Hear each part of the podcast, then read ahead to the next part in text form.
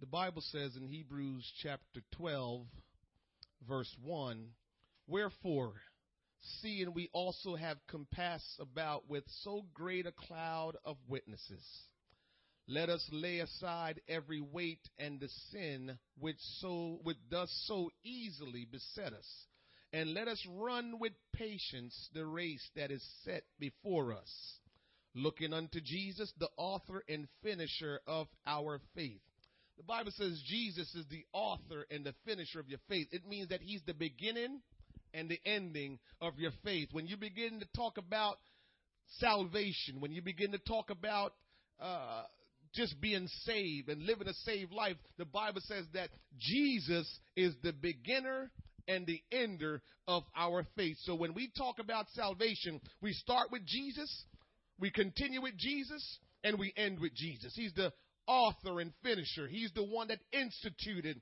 this faith called Christianity. Who, for the joy that was set before him, endured the cross, despising not, despising the shame, and is set down at the right hand of the throne of God. The Bible says that who, for the joy was set before him, the joy that was set before him, we all know that the crucifixion wasn't a joyful thing. We all know that what they did to Jesus at the cross, that wasn't joyful.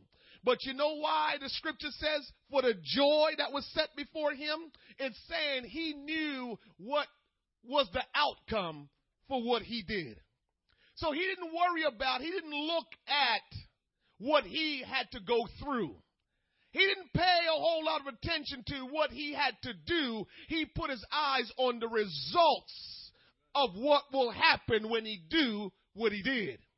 And I think that's a great lesson for all of us to understand that I can't worry about the immediacy of what I got to go through.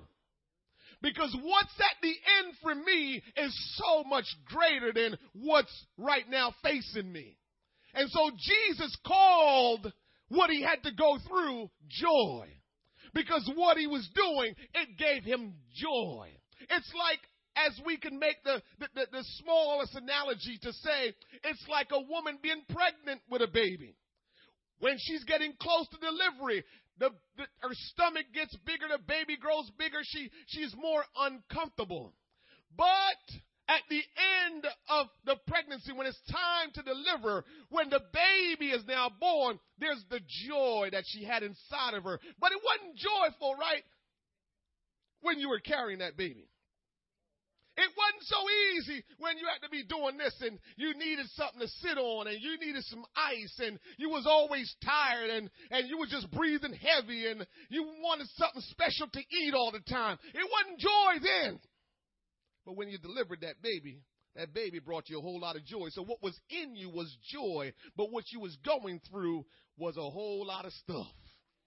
Jesus called it joy, even though he had to go through.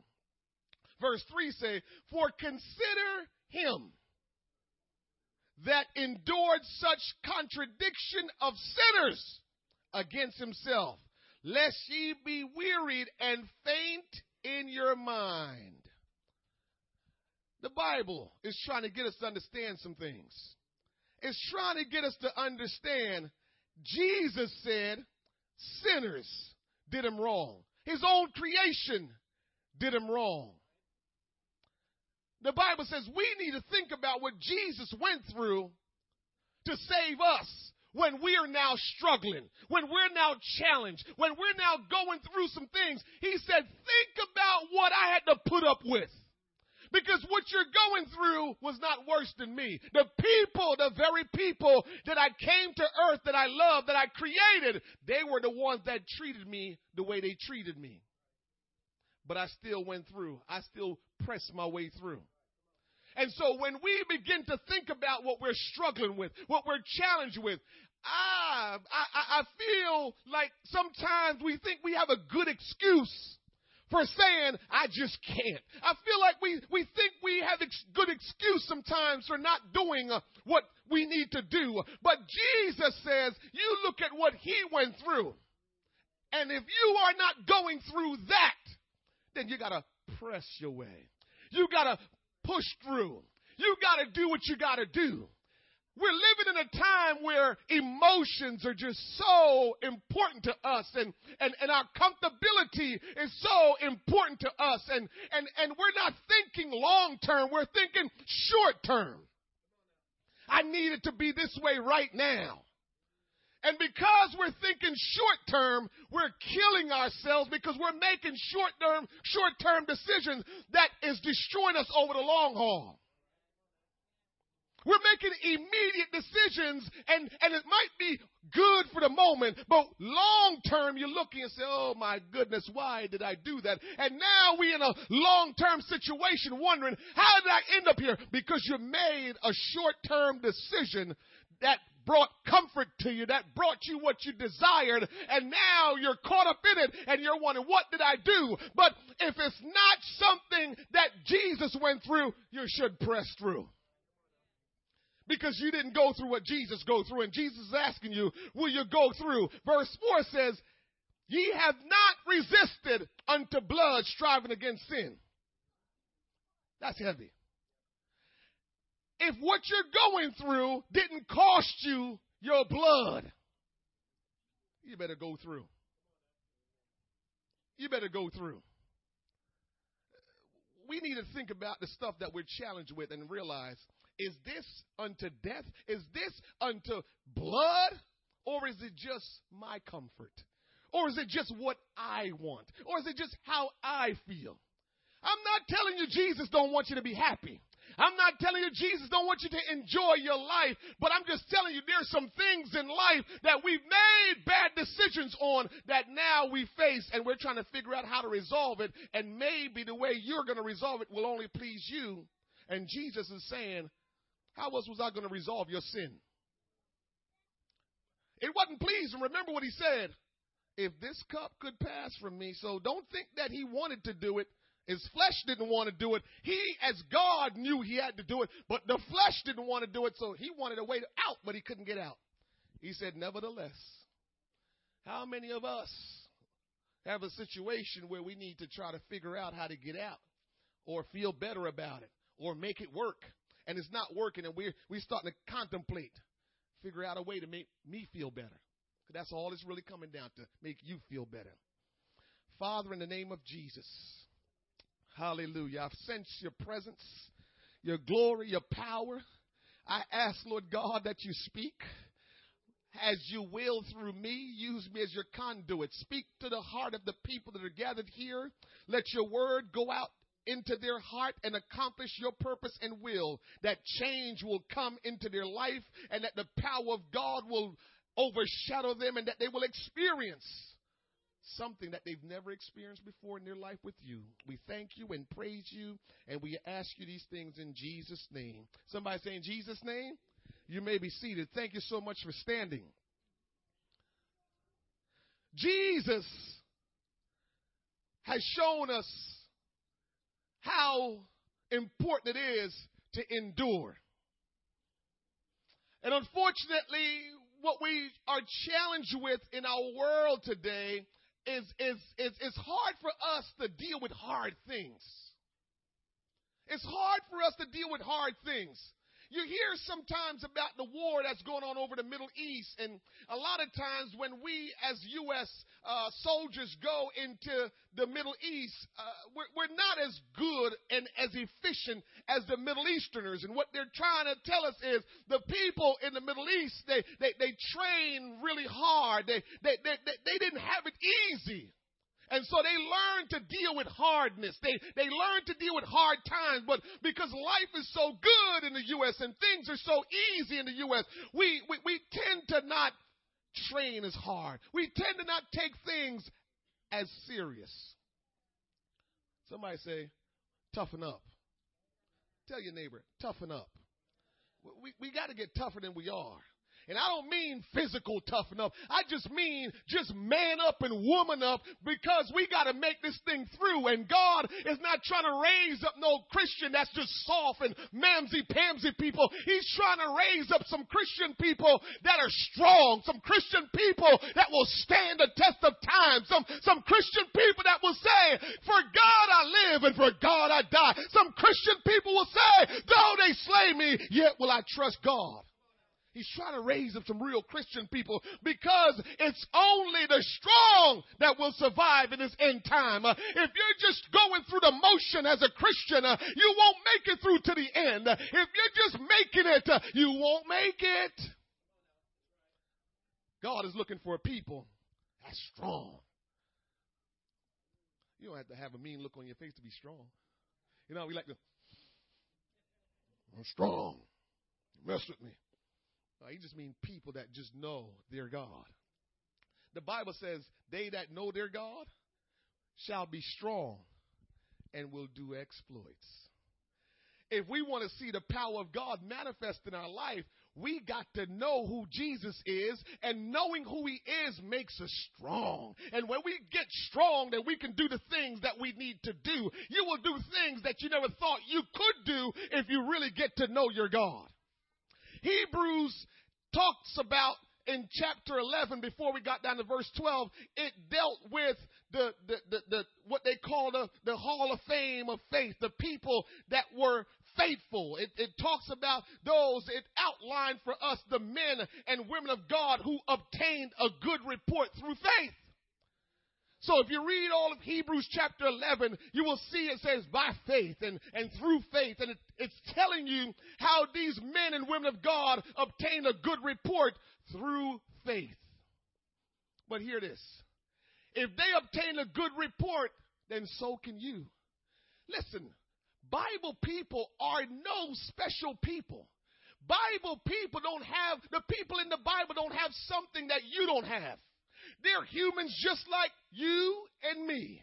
They, they, they went through things just like you and me. They, they faced challenges and they, they, had, they, they had frustration and things happening in their life just like you and me. Sometimes I think we put Bible people as different characters, like they, they have something different from us. Oh, no, they don't. They had the same passions like we did. They had the same desires like we did, but they still made it through. They're no different than us.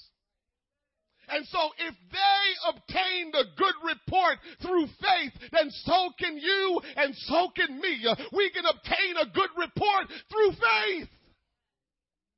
Now, what I do understand is they had to go through some stuff to obtain that good report. They had to go through some stuff to endure and to obtain a good report. And so, if you are going to demonstrate faith, you're going to have to go through some stuff. How do you know you have faith if you don't go through anything? How do you know you possess faith uh, when you don't go through anything? Uh, we're going through stuff not because uh, it's just, just, just what happens, but it's just a part of being a Christian. Because living in the kingdom of God, you're going against the grain of the world. That's why it's hard. Remember one morning I was driving to church about 7:30. Well, probably not that early. Probably about 8:30. I saw the soccer field and people out ready, getting warmed up and getting trained, ready to kick some ball. 8:30 on a Sunday morning.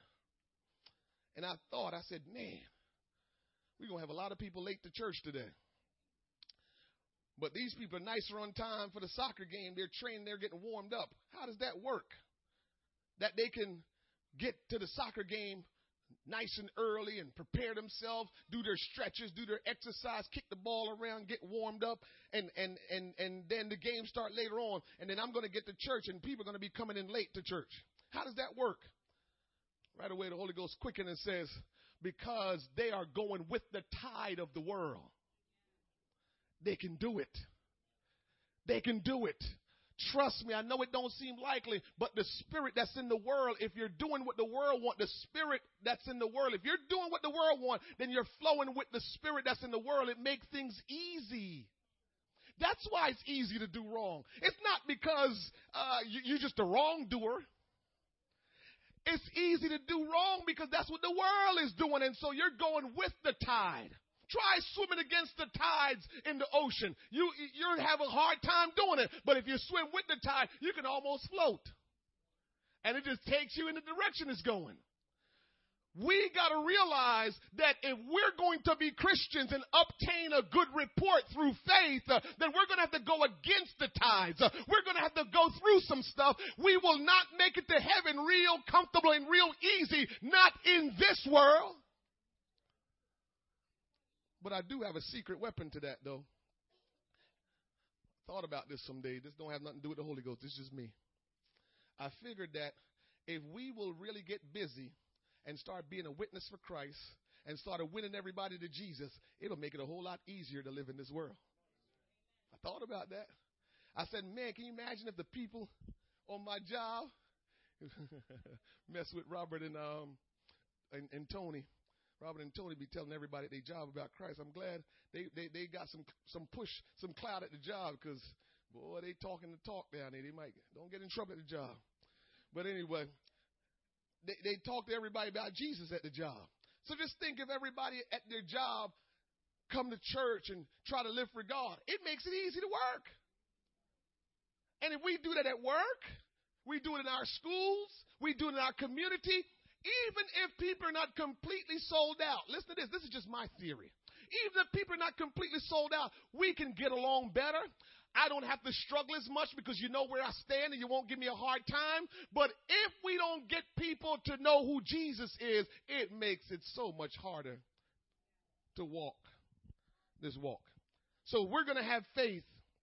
We're going to have to go through some stuff. We cannot make it without going through some stuff. We have to, we have to push through. We have to just say, I got to make it through. I got to do what I have to do in order to accomplish God's purpose in my life. We must go through some things to prove that we have faith.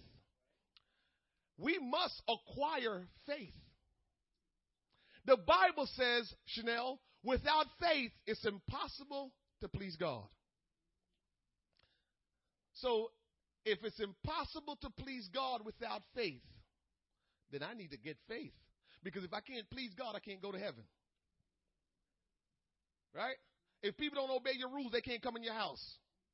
Ooh, y'all, y'all understood that quickly. She's nodding her head like, yeah, that's right. You can't come in my house with no junk. Well, how we want to go in God's house with junk? We can't go into God's house any kind of way we want. We have to hear what God has to say and we have to obey Him in order to go where He is.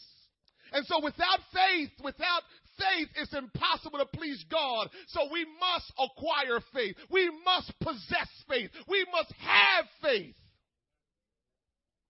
For those of you that have never heard this, my church, I'm going to wear them out with this, but it's okay because I know what I'm doing. Faith is not what, what Hebrews chapter 11 verse 1 says. The substance of things hoped for, the evidence of things not seen, that's not faith. That's not faith. That's not faith. That's not faith. It's giving you a little description of faith. Faith, here's what faith is. Faith is the knowledge of the deity and humanity of Jesus Christ. Faith is the knowledge of the deity and humanity of the Lord Jesus Christ. In other words, faith is when you have clear knowledge and understanding of who God really is. Faith is the knowledge of the deity and humanity of the Lord Jesus Christ. I know it's not comfortable for you because it's not what you've been hearing all your life, but I'm telling you, if you ever understand and get a hold of that as faith, then your life will be changed. Because if, if you think faith is just believing, you're crazy. Why do you think Abraham made it through? Why do you think all those people we read about in Hebrews? Why do you think they made it? What what what, make, what you think make them make it? Because they just believe? It's a lot of things I'm sure they believe that didn't happen. Abraham thought Pharaoh was going to kill his wife Sarah. He believed it, so he lied. And God called him father faith. He lied. Oh, Sarah, my sister. Because he was worried about Pharaoh killing Sarah. So it wasn't belief that made Abraham kept going. It wasn't belief that kept Elijah going. It wasn't belief that kept Rahab working with the men of God. It was not belief that Abel gave the, the, the, the better offering. It was not belief. It was their knowledge of who God is. When you know who God is, check it out. Can you please a God that you don't know? Can you please a God that you don't know? So, you have to know Him to please Him. You can believe all you want. If you don't know Him, you can't please Him because you won't know what He wants. So, faith is to know who God is, that Jesus Christ is God in the flesh, that Jesus is the name of the invisible God who became visible. There's no Trinity. There is no Trinity. There is no three separate co-equal gods. It's one God that says in the beginning, God created. In the beginning was the Word, and the Word was with God, and the Word was, there was one God that did things as the invisible being. But he didn't remain invisible. When the fullness of time had come, he came through the womb of the woman. Why did he go through all that? Because there was no other legal way to come to earth but by the birth. We talked about that last week. You missed that. You should come to church and hear that. Go on the web. That other than Adam and Eve, everybody else was born into this world. How was Jesus, how was God going to come into this world? Mm-hmm. Was he going to fall out of the sky? Because if he did, he would have been an illegal alien. I don't care if he was the creator. That's what's wonderful about our God. He established the rules and followed them. He didn't establish the rules and break them. He didn't say, well, I'm God, so this is just what I'm going to do. He didn't do that. Once he established the rules of what we need to live by, he obeyed them. And that's why he came to the Virgin Mary because he had no choice. That's the only way to arrive legally in this world. So to start to worry about how can the Almighty God be born? How can, because he had to. He didn't have a choice. The only way he could have came to earth. One God. One Lord, one faith, one baptism. One Father of us all, in us all, through us all, is one God. We do not struggle alone. Somebody say we don't we do not struggle alone. So stop feeling depressed. Stop getting beside yourself like, uh, you know, I'm just going through. I know you're going through. But before I even get to the disciples, I'm going through too. But I choose not to pay it no attention because I know who my God is. That's my mindset. In case you want to get a little bit into my mind, here's my mind. I go through just like the next person go through, but I just act like it's not happening because I know who Jesus is. I just say, Lord, whatever I can control, you already told me what I'm supposed to be able to do. Whatever I can control, I will control, and whatever I can't, you control it. Come on, somebody, help me this morning. Whatever you can't control, just say, Jesus, you control that because I can't control it. But what I can control is I need to repent. I can't control that. What I can't control is I need to obey God. What I can't control is I need to pray. What I can't control is I need to give. What I can control, I need to worship the Lord. I can control praising the Lord. I can control exalting Him.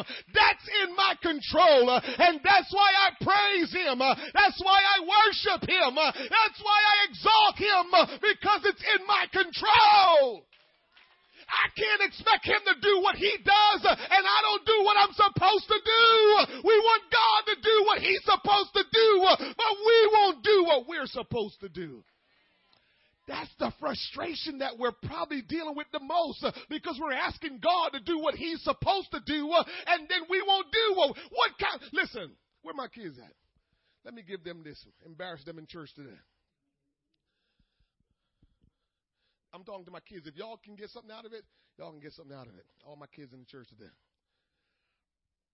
Relationship is not one sided. I'm talking to my kids. Y'all can amen if you want, but I'm, I'm talking to my kids. I can't feed you, put a roof over your head, do everything I'm supposed to do as a parent, and y'all don't do nothing else. That's one sided. It's one sided for me to say, here, here, for me to do, do, and I can't get you to do nothing. When it's time to get you to do something in the yard, I can't find you. When it's time to get you, I can't find. We can't do that.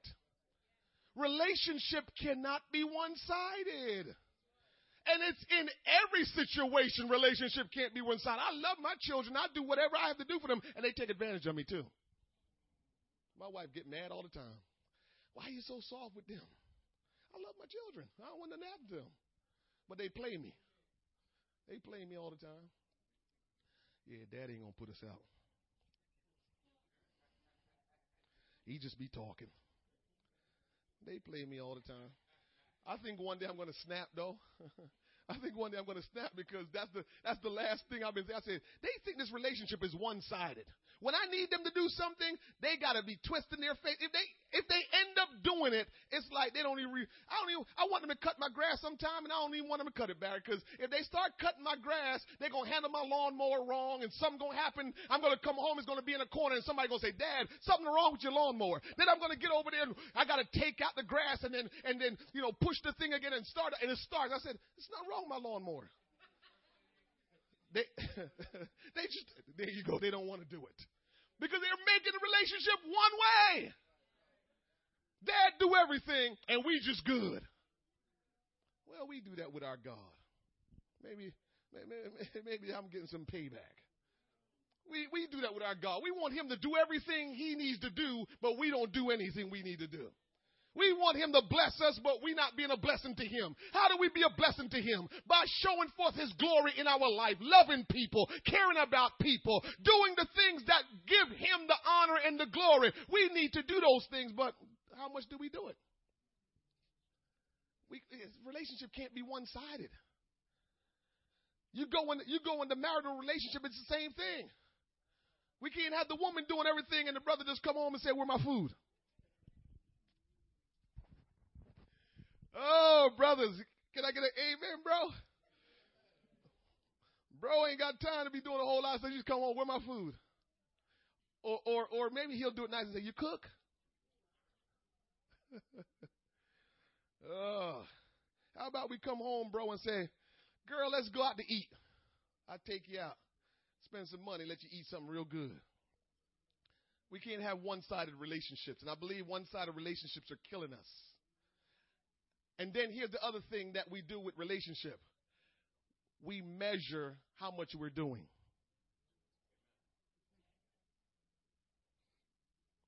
Usually in a relationship, one person will end up doing a little bit more.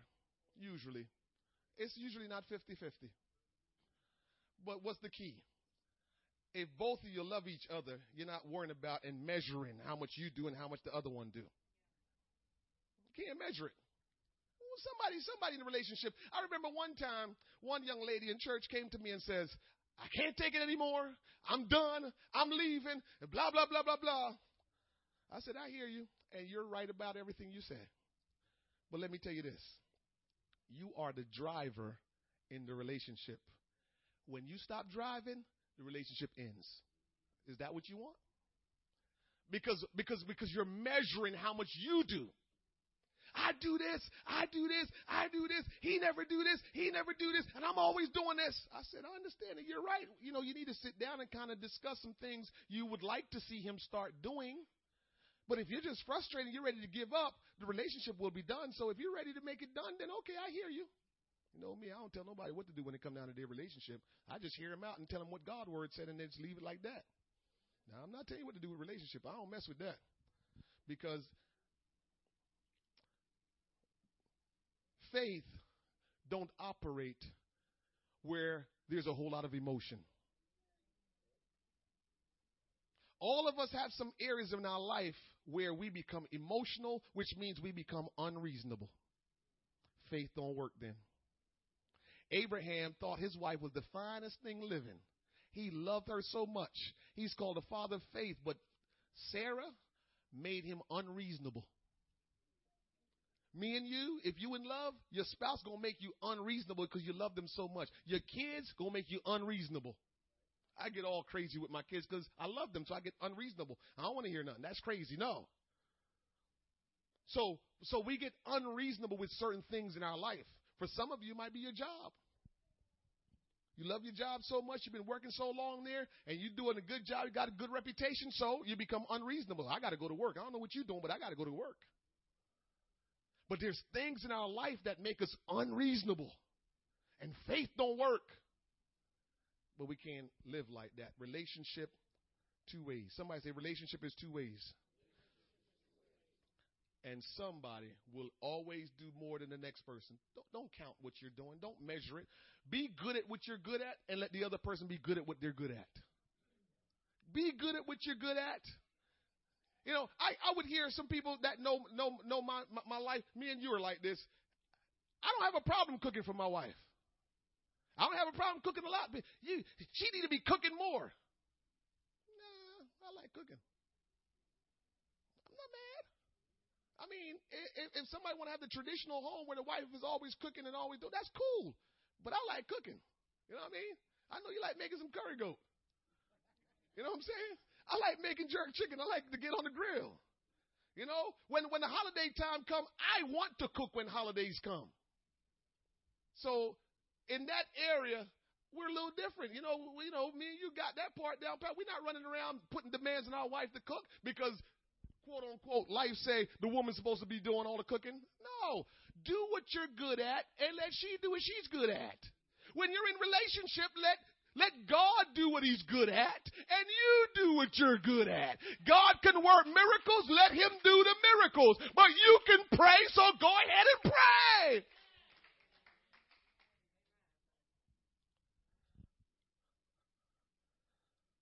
I didn't tell you my title today, but Barry had the title up there, right? The title was Let Us Lay Aside Every Weight. Let us lay aside every weight. I'm getting to it. We do not struggle alone. We're not the first to struggle. The believers in the Bible struggled a whole lot too. So struggling is not something new as Christians. Folks, we got to realize that the average age, according to our society, is 67. I'm going to live to get to 67, maybe 70. Not, not counting the ones that go over that. Those are above the norm. But on average, 67 to 70 is what you're going to live till. If you stop and put that in perspective and compare that to eternity, there's no comparison. So we're living, let me even take it to this. Let, let, let's start with from 20 to 67. What, what's that? You, you t- 20, um, that, that's 47 let's go with 50. We live for 50 years of our life because the rest of it don't count because you don't understand. So, so about 50 years on average, you're living where you know what you know and you have intelligence and you know how to please yourself for about 50 years. You want to compare 50 years with eternity? You want to make decisions just for 50 years against eternity? We got to think about that. Whatever we're trying to accomplish and do that's going to push God out of our life, that will not help us to get stronger in God, it comes down to 50 years of satisfaction getting things our way. And when you compare that to all eternity, guess what? It's not worth it. It's not worth it. We got to narrow this thing down and look at it a little bit differently and says, what is this all about anyway? Even if I'm miserable for 50 years, and that God not to make you miserable for 50 years, but even if I live for 50 years and be miserable, but guaranteed heaven, it's still worth it. It's still worth it. Right? So why am I getting worked up? Why am I making these bad decisions? We got to lay aside the weights. We got to lay them aside. We do not struggle alone, and we are not the first to struggle with problems persecution, discouragement, even failure. Can I tell you the number one weapon that Satan used in your life? It's called discouragement. Discouragement is worse than sickness. That's Bible. When you get a chance, search that out. I'll give you some homework. Discouragement is worse than sickness. When you get discouraged, you want to be alone. When you get discouraged, you don't talk much. When you get discouraged, you stop believing this word.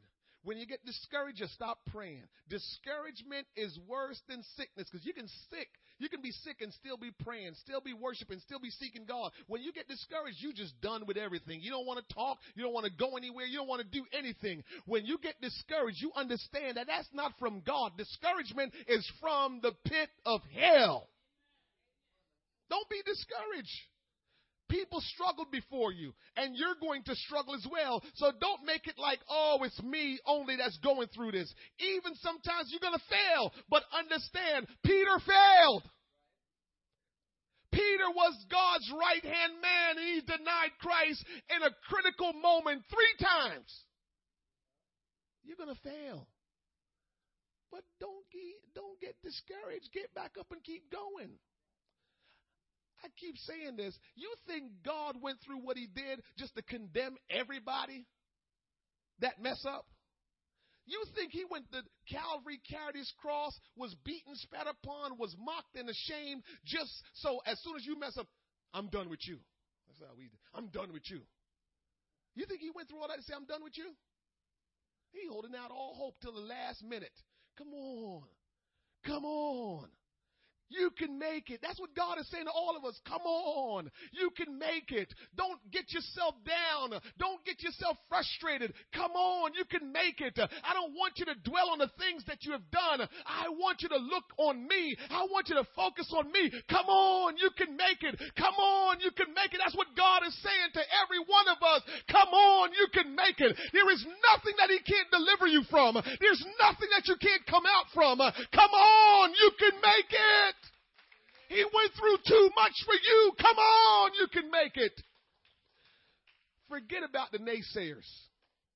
There's so many people that are so critical that are saying things uh, that I'm just like these people don't understand. Uh, the naysayers, people that criticize, people that say things about you and about what you have gone through, I want you to just forget about them because you never stop to think they're in worse shape than you. When you get to a place where you're trying to seek God, and people want to criticize what you have done or where you went or how things went in your life, they're worse off than you. Because what it means is they think they're okay and they're not. I like to know I'm not okay. And so when I'm looking to reach Christ, it means that I know I need to do better. But the ones that sit back and say, mm, yeah, you can do all you do. You ain't doing nothing because you ain't no good. You ain't right. They ain't right. People like say, they ain't right. And people that saying they ain't right, pray for them. Because they're deceived, not understanding that by you criticizing someone, something is wrong with you.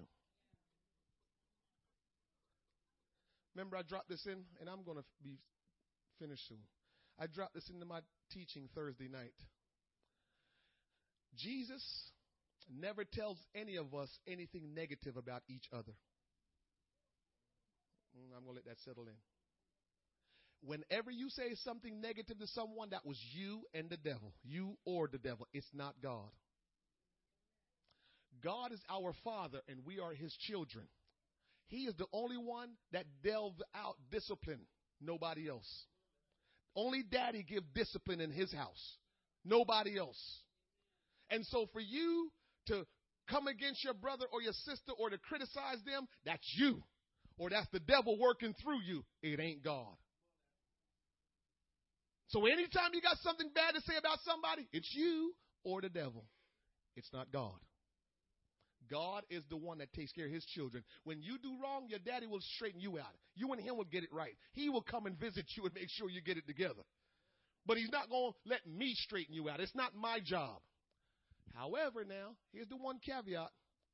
If I happen to prove myself mature to daddy, if I happen to prove myself faithful to daddy, he might send me to go help you get restored.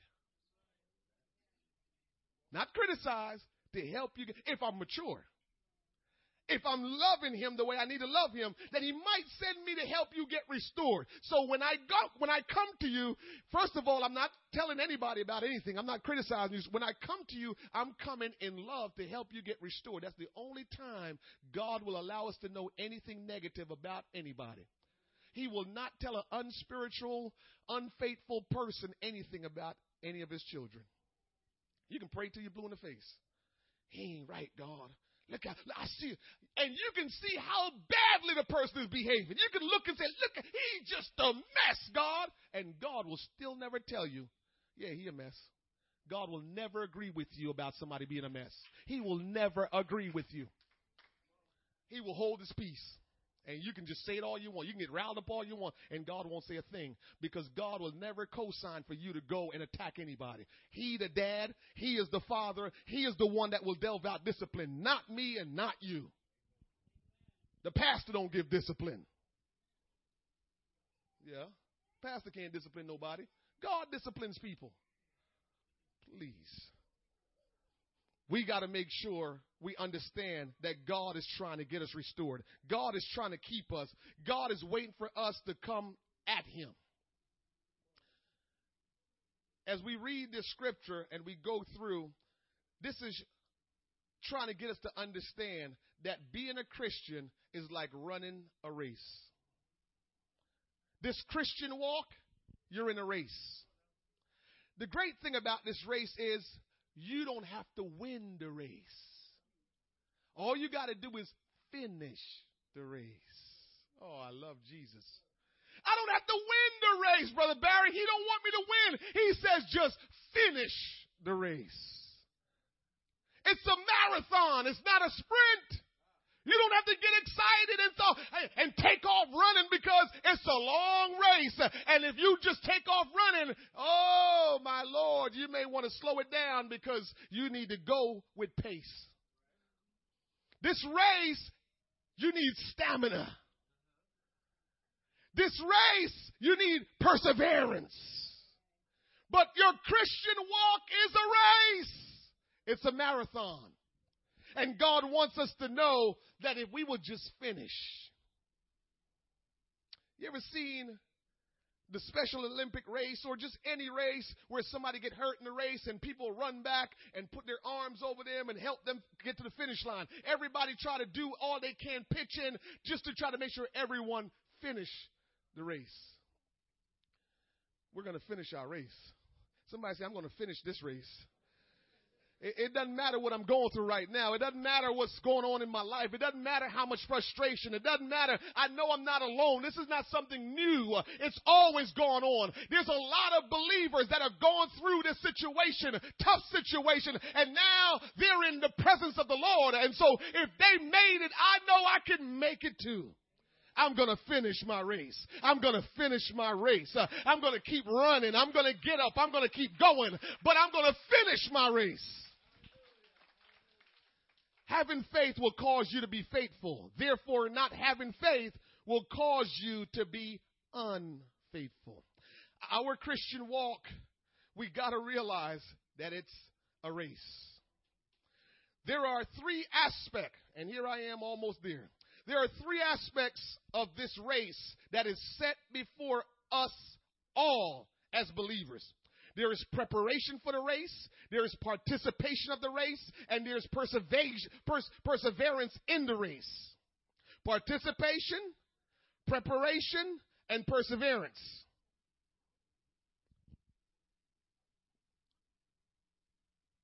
Preparation. Let's talk about that for one second. Preparation for the race. You, you got to repent you're trying to prepare for the race, repentance is in order. Asking God to forgive you, that's in order. You, need to know that in order to prepare to get into this race, you're going to ask for forgiveness. You're going to repent of your sins. You're going to get baptized in Jesus' name. You got to be filled with the gift of the Holy Ghost. That's preparation for the race. I wonder if anybody caught that. Most of us think that when we repent, we get baptized, we get the Spirit, that we end the race. That's preparation for the race. There's a lot of people that got baptized, A lot of people talking in tongues that they're not in the race. They're not in the race. Preparation is giving your life to God, repenting, bapti- baptism, and, and receiving the gift of the Holy Ghost. It puts you now ready to start the race. You're ready to run the race. I'm telling you that because I don't want you to come into the church. You get baptized, you repent, you get baptized, you receive the gift of the Holy Ghost, and you stop right there because it means you never got off the starting line. It just means you prepared yourself to get in the race. You get in the race now when you start living every day. You're trying to live every day righteous. You try to live every day holy. You try to live every day in faith. That's you being in the race now. Now you're in the race. And then while you're in the race, you're going to have to overcome some things. You're going to have to persevere through some things because you're in the race now. But we got to get in the race. Somebody say, get in the race. We have to get in the race. So it says, let us lay aside every weight. As applied to Christians, it means that we should remove all which should obstruct our progress in this Christian race. When the scripture says, let us lay aside every weight, what it's saying is we gotta remove everything out of our life that will that, that will get into our way, that will, that will hinder us from making it in this race. And so we can't allow the weights that is in our life to, to obstruct us from running this race. Whatever would be an impediment in our efforts to win this race is a weight. Whatever is in your life that will hinder you from running this race, persevering in this race, it's a weight. All of us got some things in our life that will impede us in this race. And God sent me here today to tell you that we must lay aside the weights that is in our life that will impede us from moving forward. He said that we're stand at a standstill because there is weights in our life that we fail to take off and lay aside because we want to run this race with all the weights in our life. And God is telling us we can't run this race with all the weights that's in our life. We cannot persevere in this race with all the weights in our life. God wants us to lay aside. Ah, we gotta lay aside the weights. We can't allow the things that are in our life to impede us in this race. We're being, we're being impeded by stuff in our life. God wants you to know today. That's what He told me to tell the church. He told me this two weeks to preach this today. He said, you gotta let them know to lay aside the weights.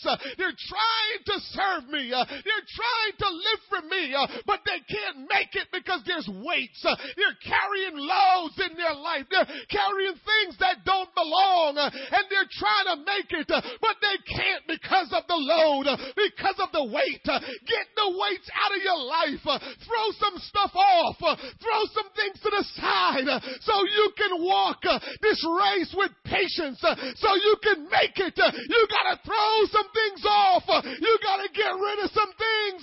You can't make it without the weights. The weights is weighing you down. The weight, the weight is weighing us down. What is your weight today? I don't know what your weight is because your weights are not my weights. My weights are not yours, but there's weights in our life. Oh God, help us today. What is our weight? What is weighing us down? What is weighing us down? God even brought me to the place. He helped me to understand some of our weight is our comfort, Brother Scarlett. Some of the weights that we have, we think it's always something hard, but sometimes it's just our comfort. It's just because we want to be comfortable. It's just because we don't want to change. It's just because we want to be where we are. It's just because we want to do what we want. It may not necessarily be something wrong and terrible, but it might just be, I don't want to change. I like my life the way it is. I want to be comfortable. I want to enjoy these things, but if it's a weight, if it's a weight, you gotta get rid of it. My comfort is not something I'm willing to sacrifice. Oh, for me to miss out on the crown of life. I can't allow any way to get the best of me. It doesn't matter how uncomfortable I may get. It doesn't matter the struggles I gotta go through. I can't allow the weights of my life to weigh me down. And one of us the weight that may be weighing you down is pride. In another person, it might be material goods. In another person, it may be addiction. In another person, it may be worldliness. In another person, it may be laziness. In another person, it may be jealousy. In another person, it may be success. In another person, it may be money. In another person, it may be unholy attachment. It could be anything. But if it's a weight, if it's impeding your life, uh, in living for God, uh, you gotta remove and lay it aside because the weight, you can't make it with the weight in your life. God wants you to remove the weight. God is telling somebody today, you got to remove the weight. Uh, Oh God, help somebody today to recognize, to identify what the weights are in their life. Help them to identify what it is, Lord God. Stir them up right now, Lord God. Oh God, move on them right now, Lord Jesus, that they will know what the weights are that is weighing them down, the things that is impeding their walk, Lord God, the things that prevent us from praying, the things that prevent us from worshiping, the things that prevent us, Lord God, from praising you the things that prevent us from coming to church, the things that present, prevent us, Lord God, from doing right. I pray in the name of Jesus that God, we will recognize the weight and that God, we will lay off the weight. We will put it to the side because it's impeding our walk. It's impeding our steps. We can't persevere in this race. We're not making it in this race. We can't go forward because of this weight. Lay aside every weight every weight. he didn't say lay aside that weight and that weight. He said every weight. You can put it in another category. It says whatever weight that impedes you, uh, whatever it is, lay it aside uh, because God wants you to persevere. He wants you to make it till the end.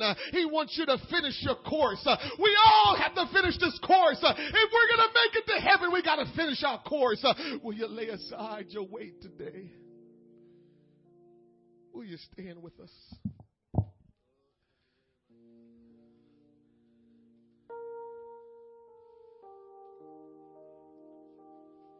What is your weight?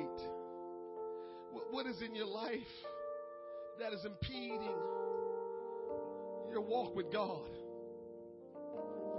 What is it in your life that you just can't give up? What is it that you're holding on to dearly? You might not think it's a weight, but if it's impeding your walk with God, it is a weight. If it's preventing you from moving forward in God, it's a weight. There is nothing in this world, nothing in this world, nothing in this world that is worth your eternal life. Nothing. Jesus says, what does it profit a man to lose his life and to gain the whole world? Not one soul. Not one soul should be lost for any reason. Your soul is more valuable than the whole world put together. All the gold that's in Fort Knox is not worth your soul. All the diamonds that are over in Africa, not worth your soul. All the money it's not worth your soul. And so God wants to know will you lay aside today? Will you lay aside today? Oh, I